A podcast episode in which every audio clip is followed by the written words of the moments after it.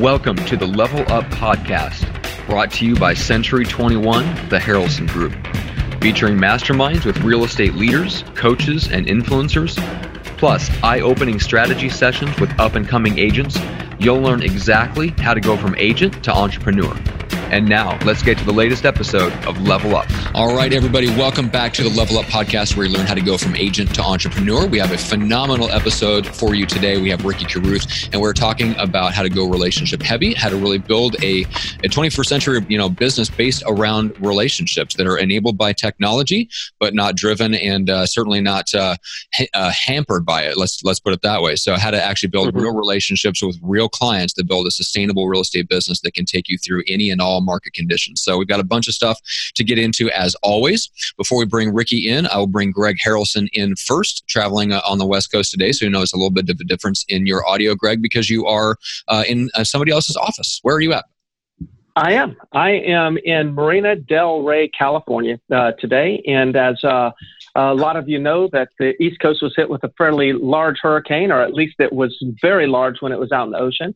By the time it hit just north of us, in Myrtle Beach, it had already died down a little bit. So Myrtle Beach did fairly well. Our friends up in North Carolina are kind of suffering. There's a lot of flooding and whatnot. And the kids were out of school all week. So I decided to get in a plane, bring my family to California, and hang out for the week while they were missing school anyway. So might as well, take the opportunity to see family and just hang out. So that's where I am. No, that's awesome. And I just talked to Dobbin yesterday, and I understand you guys got a chance to hang out, maybe do a little bit of fishing, which is pretty awesome. So it sounds like you definitely made some lemonade out of the lemons. Yeah, we evacuated, right? We evacuated from Myrtle Beach. So I chose a place to evacuate where I knew people and there was a lot of activity. So that's exactly what we did. I went to see Dobbin at Get You Wired, and we hung out on the river and fly fished get in the river with the kids. A little bit of work. I'm sure there was a little, moderate, fair to moderate business discussions. Yeah, absolutely. Right.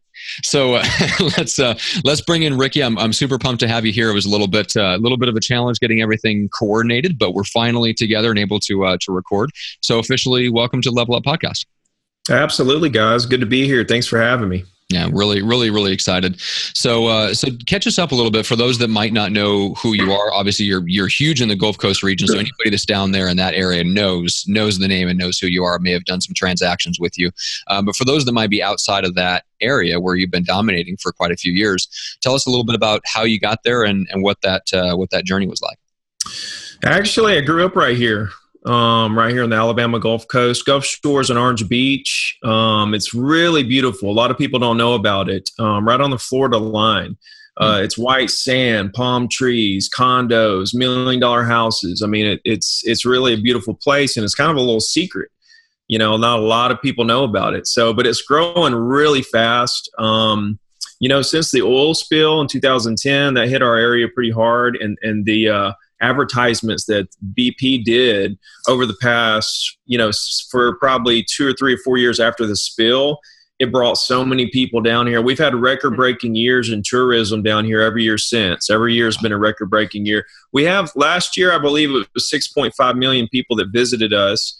Our population is 20,000 between Gulf Shores and Orange Beach combined. So it's a small little beach town, but it has huge tourism. So that's what I grew up. I grew up here and went to Gulf Shores Elementary, Foley High School, and really as growing up as a kid here, you don't appreciate the beach and stuff, because you kind of take it for granted. But when I grew up, I went to a couple different colleges, 4 colleges in 2 years.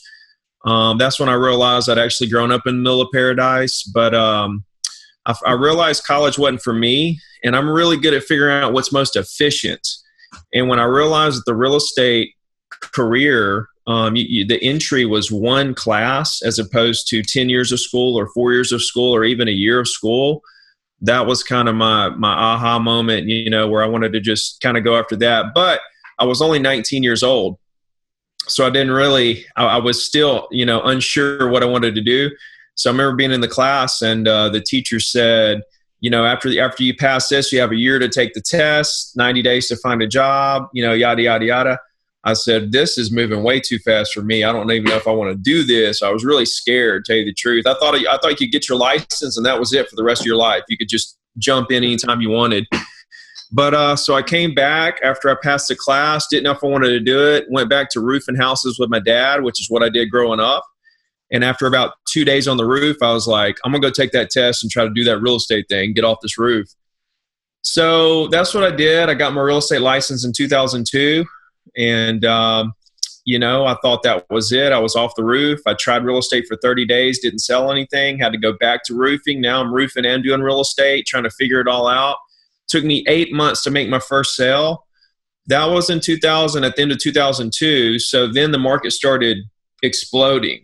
And so I kind of got caught up in that and made a lot of money, made about $1 million by the time I'm 23. And then the market crashes and I lose everything. I go bankrupt. I'm sleeping on friends' couches. I go back to roofing houses. I'm working on an oil rig. That was 2005 to 2008. I actually got back in real estate in 2008. You know, everybody looks at the crash as 2008 because that's the year the actual stock market crashed. But really, real estate started crashing long before that. You know, I didn't even know what a stock market was at the time. I wasn't even paying attention to that. But, you know, had to go back to hard labor, had to like reevaluate myself, figure myself out. That's when I had the most personal growth. I read over 100 books. I studied the market. I studied top producers, low producers. I really figured stuff out during that time. And that's when I realized that my problem was, and why I lost everything, was that I was so focused on the deal. I was just so focused on the deal. I was kind of just, my blinders were on. It was just about the deal, the deal, the deal. And then when it crashed and burned, I lost everything. I had nothing to fall back on because transactions went down so much. And I didn't understand the concept of, wait a minute, transactions are down, but there's still people out there that need help. They need, you know, to buy. They want to buy because it's cheap, or they got to sell because they're in trouble. I didn't, you know, and that's the problem with a lot of agents. You know, they're so scared about the market crashing on them and that everything's going to go away, when in reality, there's a lot of opportunity when the market crashes. Buyers that buy when the market's down, they're great buyers. They want to buy now while it's down before it goes up. And they're investors, and they buy multiple properties, and they sell the properties with you later. And then the sellers got to sell right now because they're in trouble. There's so much urgency during that time, and all the realtors get out of the business. It's really one of the greatest opportunities, you know, to be in real estate when the market's down, if you understand this concept. I actually wrote a book about this, everything I learned in the crash and these concepts I'm talking about. I put it in a book, my second book. But from there, you know, I got back in 2008 and I said, okay, I'm going to be the best now. I figured it all out, you know. And so I started selling. I was starting to sell some stuff. And then the BP oil spill hit. And that was a big down year for us. And I said, great, this is a chance for me to like try out my new theories on the market, on a down market, and see if I'm right. And I made more money that year than I did the year before. And that was my big aha moment, that I was on the right track with this relationships over transactions, you know, mentality. And that's when I went to Remax. That was when I was confident enough that I could make it under any market situation, that I could take on that desk fee. Okay. The desk fees would always scare me, but I always wanted the brand of Remax. But I wanted to be sure before I took on this monthly obligation that was really big. So when I made it through that year, I went to Remax, and really the rest is history. I just started grinding and working and pushing. 2014, I was the number one Remax in the state. I did 100 deals. I've done 100 deals a year since as a single agent. I was number one last year. Last year I did 129 deals. It was 42 million. You know, it was a big year. This year I'm on track to do the same thing. So yeah. And then January 2017, I started writing, speaking, coaching, and kind of wanted to branch out to help people. Because once I realized there was such a need and the failure rate is so high in the industry, I decided that I felt it was kind of my obligation to do my part to try to help reduce the failure rate. That's my mission, is to reduce the failure rate in real estate by just spreading the message that it doesn't matter what the market's doing.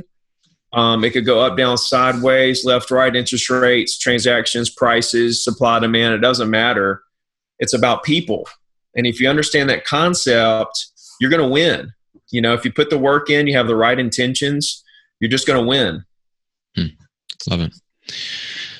Well, there's a lot to dive into there. I want to zero in for a bit on the relationships versus transactions. And you can really pin it down to kind of a defined moment when it really dawned on you. I'm curious, Greg, we've talked a lot about relationships and having that approach over a transactional approach. Can you pin it down to a moment, kind of a moment in time when it really hit you that you were on the right track, that tendency or that preference to think that way, to think in terms of relationships, that you were on the right track, or was it more gradual?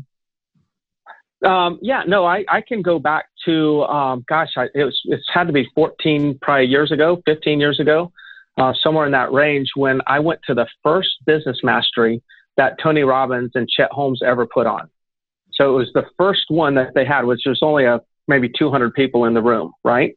And Chet Holmes had already written that book, The Ultimate Sales Machine, and he was talking about databases. So it kind of kicked off my whole database venture. But really what that moment was is that he made us look at, like, what do we have? What is our value? Our value as a service industry is communication. It's information. Right? Our value is not a free phone if you sign up for a 2-year contract. Our value is a service. It's not a product. So then I had to really dive into, well, if our value is information and we deliver it through communication, then in my mind, through communication is where we start establishing relationships. And relationships actually come from meeting strangers. We take somebody from stranger to acquaintance to advocate by first being in communication and offering something of value. Then we become trusted and they start to pay a little bit more attention. And then over time, we become even more trusted and now they're an advocate for us. So that was just something I learned from Tony Robbins and Chet Holmes years and years ago. And that was it. That changed everything for me, the whole business path that I was on. Yeah. Very, very cool. And Ricky, well, tell me a little bit about the results in terms of how does that show up in your business?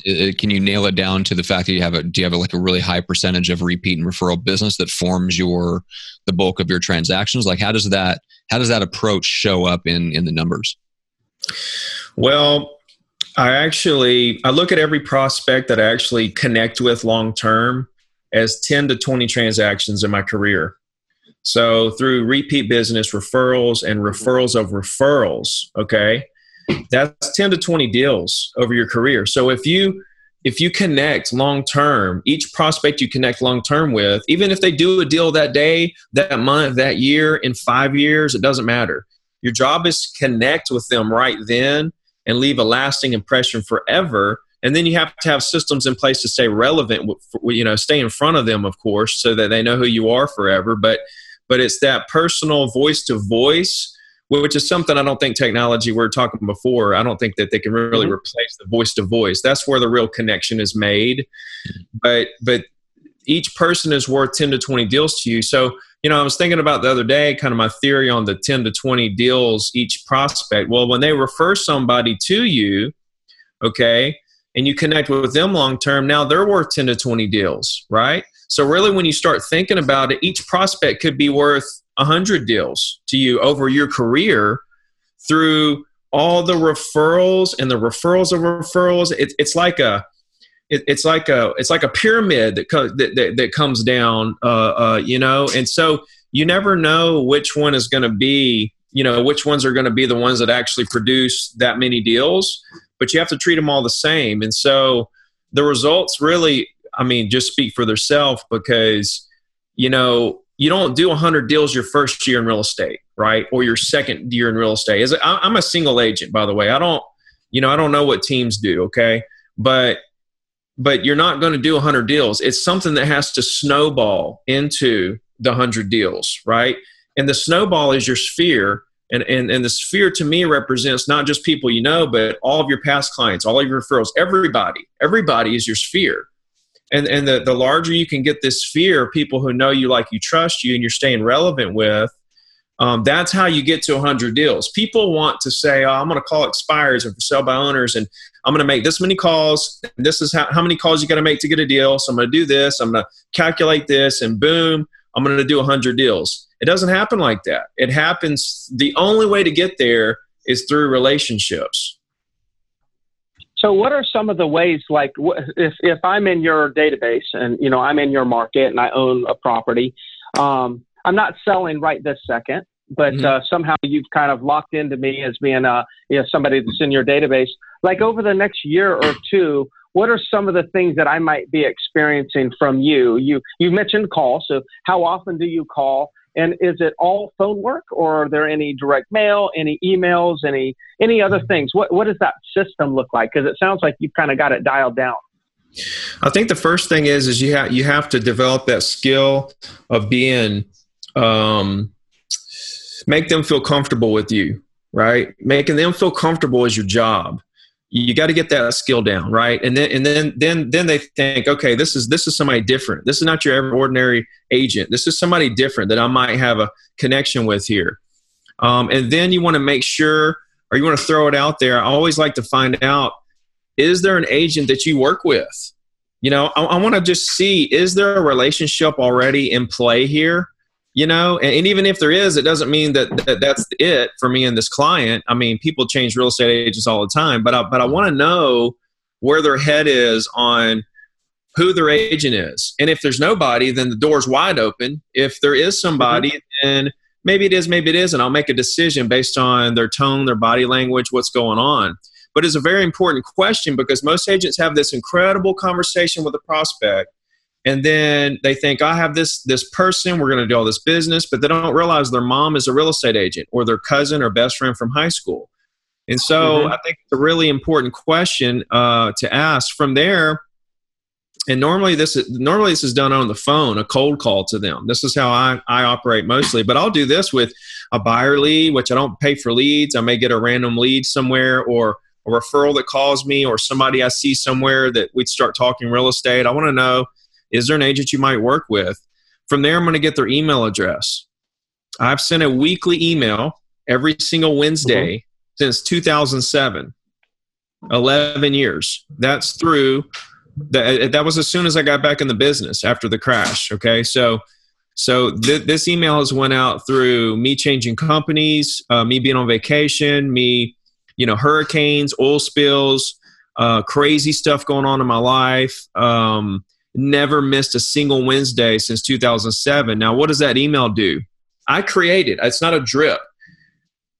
What it does is they know it's a bulk email, but they can see how much time you put into it, and they know that, and it's really good information. It tells them what they really want to know. It tells them closed sales, pendings, under contracts, new listings, articles of the area, coming soon stuff, you know, stuff that they really want to know, not how to cook shrimp etouffee, or what color to paint your wall in the fall, because, you know, buyers are liking, or this is what's in. They don't care about that drip stuff that's automatically sent out. I don't believe in that, because there's nothing behind it. There's no emotions there. But when you actually spend an hour every week and create something that's your stamp on it, and it's there every single Wednesday, they start to realize how consistent, hardworking, knowledgeable, professional, you know, They know that you're real when they see this come through for 5 years straight every Wednesday, and you don't know it. They were watching the email, you know, it's been 5 years, but they knew 4.5 years ago that you were their guy when they decided to do something, and that they were going to refer every single person to you. So I like to spend a lot of time on that email, and that's where I go deeper with the relationships. I'm not really super big on calling people from time to time, because I'm so busy closing deals. If I had time to do it, like if the market crashes tomorrow, transactions go down 60%, then I'm probably going to open up and call everybody I've ever talked to, as many people as I can, because the market's down and now we're in a different environment. I'm not, you know, there's not 30 pending deals on my board, and I have time. But until that day comes, I'm just going to keep rolling like this, because I love it. I love the way that I've built my business, where my clients come to me when they get ready. I'm not chasing them down. I'm not asking them. I'm not pressuring them. I let them come to me. So I stay relevant with them through the email, and then they come to me when they get ready for the most part. Do I call them from time to time? If I can, but I have over 10,000 people that get this email, okay, that I've acquired over the last 11 years. And I can't call all those people. You can't call all those people. I mean, you can't call all that. I mean, you can never call. The thing about calling past clients over cold calls is that when you call past clients, they want to talk for 30 minutes, 45 minutes, because they know you. They want to catch up. They want to talk. When you're cold calling, yeah, you can bust through 200 or 300 calls in a 4-hour session using a dialer. But when you call past clients, you're going to be on the phone for 15, 20, 30, 40 minutes per call. Okay. It's a different situation. So I just do the best I can do. I try to show them how much I care by continuing to put that content out through the email and that way. And it wins most people over. And if it doesn't, I can't win them all. I do the best I can do, but they know that when they do want to do that deal, because they've dealt with me in the past and they come to me, they know that at that point I'm going over the moon. I'm going over the top. I'm calling them back every single time. I'm exactly where I'm supposed to be. I'm doing exactly what I told them I'm going to do. We're going to get them the best price, or we're going to get them the most money, or we're going to, you know, I'm going to come help them move their furniture. We're going to do everything. You know, they know that they hadn't heard from me in a while. They've been getting my email, but if they call me, they know I'm going to be right there with whatever they need. So they know that. Yeah. So one of the things, like 10,000 emails in a database that's getting an email, that's huge. That's awesome. Sure, everybody wants to know how in the world they can duplicate that. But the question that I have, and because I think this is another thing that people who are emailing, which I think is a fantastic way to deliver, a message. How do you scale that? Like 10,000 people, you're doing 100 plus transactions. Like what? How does that scale? Like what is going to be your technique, even if it is a goal? I don't know if your goal is to get to 200 transactions one day, assuming it is, or you assuming you want to grow. Like what's the next? How do you scale this type of relationship strategy to continue to do more and more deals? I don't. I'm maxed out. I do 130 deals last year. I made 1.1. Okay. I'll do the same thing this year. So you can't scale it unless I grow a team, right? Yeah. And I'm just not about that. It's just not my style. I'm just not there. So what did I do? 2 years ago, I decided to write a book and scale. See, I'm scaling me. I'm scaling myself, right? See, I have, as a single agent, I crush the teams around here by myself. Like all the teams around here, I sell more than the whole 10-person team or 20-person team or 10-person team or whatever it is, because I'm so efficient. Remember I said when I noticed the real estate class was one class, that's when I went for it. I'm really good at figuring out what's efficient, and that's why I'm able to leverage this email, you know, where I put very little effort in. I do 1 hour a week, and I'm connecting with 10,000 people who, by the way, 25 to 30% open rate. So I got 2,500 people opening it every week, okay, because the content is there, right? And so what I'm doing now, since I feel like I've climbed this mountain, you know, and I'm at the top, because to get higher, I have to scale a team. So now I'm going to do the same thing in the real estate coaching world. I'm going to be the number one coach in the world. I'm going to do it by myself as just a single guy with, you know, because all these coaches have 150 coaches, or they have these huge buildings with all these employees and all this stuff. I'm not going to do that.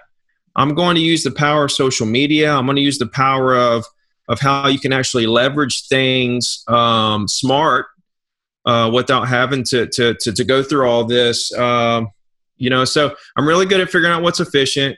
I'm going to scale myself as a human being, you know, not just a real estate agent. And, you know, $1 million to me is a lot of money. Nobody in my family's ever done, that is a lot of money. And so I'm okay there. What do I want to do? I want to make 10 million a year. How am I going to do that by myself?